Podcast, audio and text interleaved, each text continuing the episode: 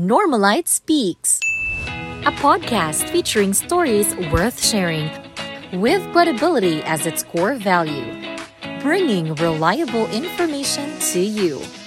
Hashtag Normalite Speaks.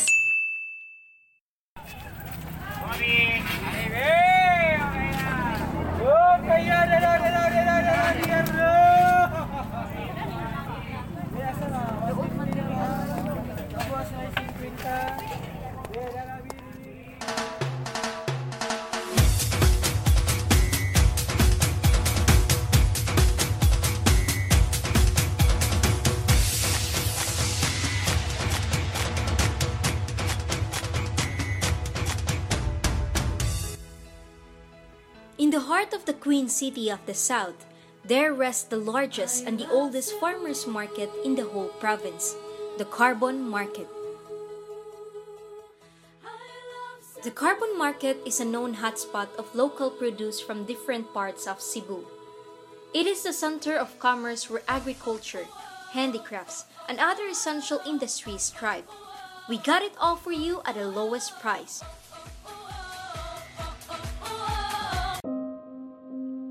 But the renowned market is about to face a huge change.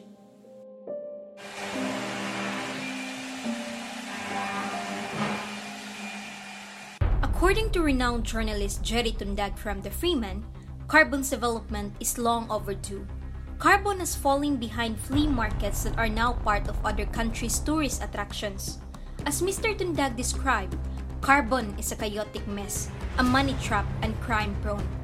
The call for this kind of redevelopment in the carbon public market falls in line with Megawite's vision of a first world Philippines.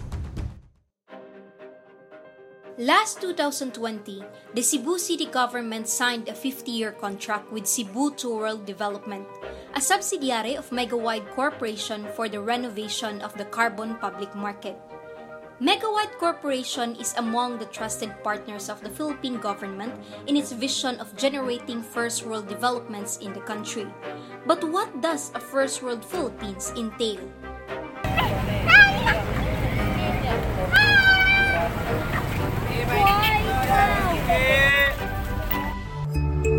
Nestor Manuel Carolino, a registered stall owner for 40 years and current president of the Freedom Park Vendors Association, carbon modernization brings about change and progress.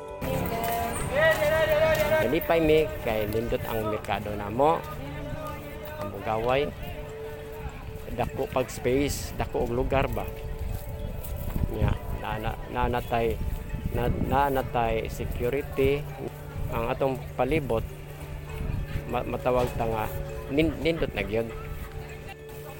Ang amo merkado kung panitan madayon nindot na nga isuruyan ma ma foreigner man o malokal kan naa na ang tanan gawas nga barato ang atong palaliton diri sa merkado.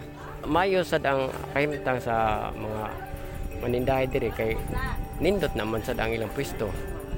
Wanay uwan wanay init ya dili na samok He said, a change in the market's landscape will mean comfort and security for both the consumers and the vendors. However, sidewalk vendor Josephine does not mirror the same sentiment. Having only her vegetable stall to rely on for the past 14 years, Josephine frets over the future of her sole source of income. Nabala ka kay pares namo kung pananglit wala sila lugar nga ihatag para namo. Kay narba min side mo kunya ba? Labi na. Ikuan social la, social na style dito. Labi na sa paghalin san diri gani daghan na kasagaran. Ari mangaging mga tao nya diri mingaw pamanggani samot na siguro og ato na dito sa bag-ong market. The Carbon Public Market is divided into units. The Freedom Park, Warwick Barracks, Unit 1, Unit 2, and Unit 3. According to probe head Raquel Arce, there are more than 700 registered stall vendors and more than 1,000 ambulant vendors in the area. Registered stall owners like Mr. Nistor are given certificate of awards to ensure their spot in the new carbon public market placement. But ambulant vendors like Josephine are in a more vulnerable situation. Kami og dili mi nila taga-aglugar, di siyempre mo nang usasan nga nabala kami nga mabago ang carbon. Fueling the uncertainty of securing a spot for ambulant vendors like Josephine, the improvements in the carbon public markets landscape may come along with higher rental fees that may result in an increase in market prices. Ilabi na akong pananglit, mahal ang mga baligyaon, yung mga tao aribe, mga barato. Mawa na siguro may puhunan. Mahorot na kuan tungod sa kaning mingaw ang halin ba. For Josephine, the increase in rental fees will not be reasonable if the improvements may become the reason that she won't be able to earn her keep to begin with. Stall owner Nistor, on the other hand, explains a slight increase in rental fee is reasonable given the serenity that the development exchanges. Kamo, estudyante mo, board and lodging. Pag abot ninyo, ah, ang inyong ang renta ninyo, ang renta ninyo is 500 per head. Ah, sa pagka labay sa katuigan kay dilapidated na inyong gipuy-an tungod sa kaggubaon na may, ang inyong ang inyong sa balay nagpa-repair sa inyong gipuy-an. After gipa-repair sa inyong gipuy-an, nakita ninyo nga inyong kwarto lindot na hapsay na kanya hamugaway na sa inyong pagtuon. Pero ang mag-expect yun ta nga ang tagiya sa pambalay mo man yun og uminto gamay. Yun no naman iya gigastuhan na dili ang ang atong mga ang atong mga materialis mga palalito may mahal. So may mahal mo mahal sad ang imong rental. Imbes 500 may mong 750 750 pero makatarunganon di ba? Nindot man imong kan nindot man imong gipuyan wapo pintal ah gwapo ang imong pagkabutang sa imong sa imong mga ah, katri. Nya nindot nindot pa kayo ang imong kuan imong sahog. Well furnace pa. Ano nga lang naman 500 gapo na to. Di ba so let us practical. Siyempre ang ang rental na to sa kagamay nya asa man asa man nabawiya sa mga kuan sa mga vendors. Ana sila presyo sa badya so mag-expect yun ang mga konsumidor anay pagtaas pero ang nakanindot lang sa atong merkado is naihangyo ay As Nestor expressed through his comparison with apartment lodging, with upgraded amenities comes upgraded prices. Nestor emphasized, however, that the carbon public market boosts its deals with consumers to compromise to a reasonable price.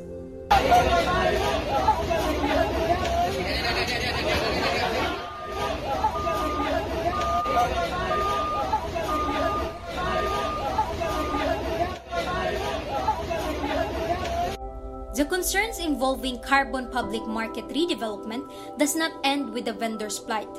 To the nearby residential area Sitio Bato, modernization entails their potential displacement. Harry, the current Cebu coordinator for Gabriela's Women Party and has been with the Sitio Bato residents in their fight against the demolition of their property, shared her immersive experiences in the area. Mao na habang sa megawart. Mugawas jud ang resistance kung naay operasyon. So dili lang kay panginabuhian ang nawagtangan sila hapat gani ang ilahang pong right to housing. To Harry, not only does the project interrupts the livelihoods of vendors, but also infringes on the rights of Sitio Bato's residents to housing. Musukol man jud ang tao kung imo na siya titak-titakan. Mo paak man gani ang hulmigas kung imong imong imuhang imuhang du- duwaan imo ng imo nang mapa, map, mapa, matumban unsa pa kaha ang tao Harry gave emphasis on people's resistance emerging from state oppression. People resist because oppression exists. Harry called out the city government's quote unquote negligence for failing to hold a public consultation and for allegedly signing the joint venture agreement with Megawide without thoroughly reading its terms and conditions. Market head administrator and probe head Raquel Bohol Arce cannot confirm the truth of these allegations having only assumed the position of Mayor Rama's implementing arm after the change of leadership due to the late Mayor Lebelia's passing, which took place after the actual contract signing. RC confirmed, however, that there was indeed a private market plan on the initial joint venture agreement. Honestly, as what I saw, yes, before, there is a public market naa na nahimutang sa Freedom and sa Warwick and there is the private commercial business commercial establishment nga kanang nahimutangan sa unit 1, 2 and 3. However, the displacement concerns are supposed to be solved as RC mentioned the release of a supplemental memorandum of agreement or MOA. As what I've said that's before. Now, during the time of Mayor Mike Rama, there there is a supplemental and they agreed the the the Megawide and the government, through Mayor Mike Rama, agreed to have a change of plan, development plan. Now, this is the plan now. Public market, freedom, no, freedom, uh, part of freedom is a is the freedom park, the park. So it's not it's not a market but a park in front San Jose, in front Magallanes. So there's a park there. Next to that is the market, the Freedom and the Warwick Barracks, the market. And next is the Unit 1, it's still a market. And the interior market, it's still a market. And for Unit 3, it's a terminal and parking area. So no more private business establishments. The transition brought about by the release of the supplemental MOA changes the fate of Sitio Bato residents and carbon vendors. However, these changes seem to have not reached the affected sectors. RC added that there have been efforts made to reach the vendors and provide opportunities to consult the public. Yes, I conducted series of consultative meetings with them. But unfortunately, naalang yo'y asosasyon nga bisa kapila na mo gi-invite og meeting di gyud sila mo mo So that's go, mauna naka-start sa uh, inuntang pagdili pagka pag sinamtanay. Kay di man sila maminaw sa among habig. Lain man nga habig ang ilahang gipaminaw. However, their absence is understandable given that distrust is prevalent among some sectors due to prior incidents. Nakatungtong og taas sa edukasyon og nangandoy sa ilang mga anak nga makalampos pinagi sa ilang pagpaningkamot nga makatinda sa carbon. Ay hagon ang tanang subuhanon, mga tindira, mga trabahante, mga permatero, mga tag-iya o mga karinderya, mga, pung, mga tag-iya pungko-pungko, mga online sellers, mga estudyante, mga taga-simbahan, o mga konsumidor nga moduyog sa panawagan nga dipinsahan ang carbon public market. Ana Yosa, the spokesperson for Carbohanong Alyansa in an interview with Cebu Daily News, stated that Megawide violated the mandate of the city government. Prior to the release of the supplemental MOA, the City Hall requested to put the carbon market construction on hold. This in turn results in vendor and resident groups losing their trust in the government's words. The release of the supplemental MOA could be the beginning of more compromising measures that move toward bridging the gap between the public and the government. For now, what we can do is amplify the voices of those whom our interviewees represent. For the vendors, uh, I hope you are open to change. Not only for, kapila ni nako iingon ninyo sa atong mga meetings, not only for yourself, think about the future of your children. As the market head, RC represents the sentiments of the city government towards progressing while retaining the carbon quote unquote magic. Harry, as an advocate who wishes to preserve the heritage of carbon, appeals to the local government to put the public's welfare above anything else. sa City Government Code kay kana dili unta sila magpaka o o pirma gid unta o dapat unta naon o katubangon ang mga vendor sa nga issue. Some say that stagnation is not something we should find comfort in. Other people say that some risks are not worth taking. Either way, the journey towards modernization should not ignore the plight of those affected. If change is truly necessary, then the governing body should do everything within its power to meet the people halfway. Experience a better Cebu. Similar to other progressive nations, the carbon market redevelopment promises a public market that comes with a chapel, park, wharf, and cafes. Compared to the current state of the carbon public market, through this project we'll definitely get to experience a better Cebu. And yet these sweet promises are merely on paper. If this project is for the sake of its constituents, then they should keep the same people in mind in pursuing their endeavors. Then again, the extent of the carbon modernization's effect is yet to be felt. Be critical, but give credit where it's due. Until then, we can only wait and see. The producers and makers of this documentary would like to thank Mr. Nestor Carolino, Miss Josephine, Miss Harry, Mrs. Ellen Paler, Miss Raquel Bohol Arce, Mr. Renzo, and Queen City. Today's episode is directed by Amabel May Buro, written and mastered by Patricia Cabahog, Amabel Buro, Zandra Bolo, Rachel Lariosa, and Shella Altubar, and made possible with the guidance and mentorship of attorney John D. Lapid. Thank you for listening to this episode of Normalite Speaks. This is your host, Zandra Bolo. See you in the next episode.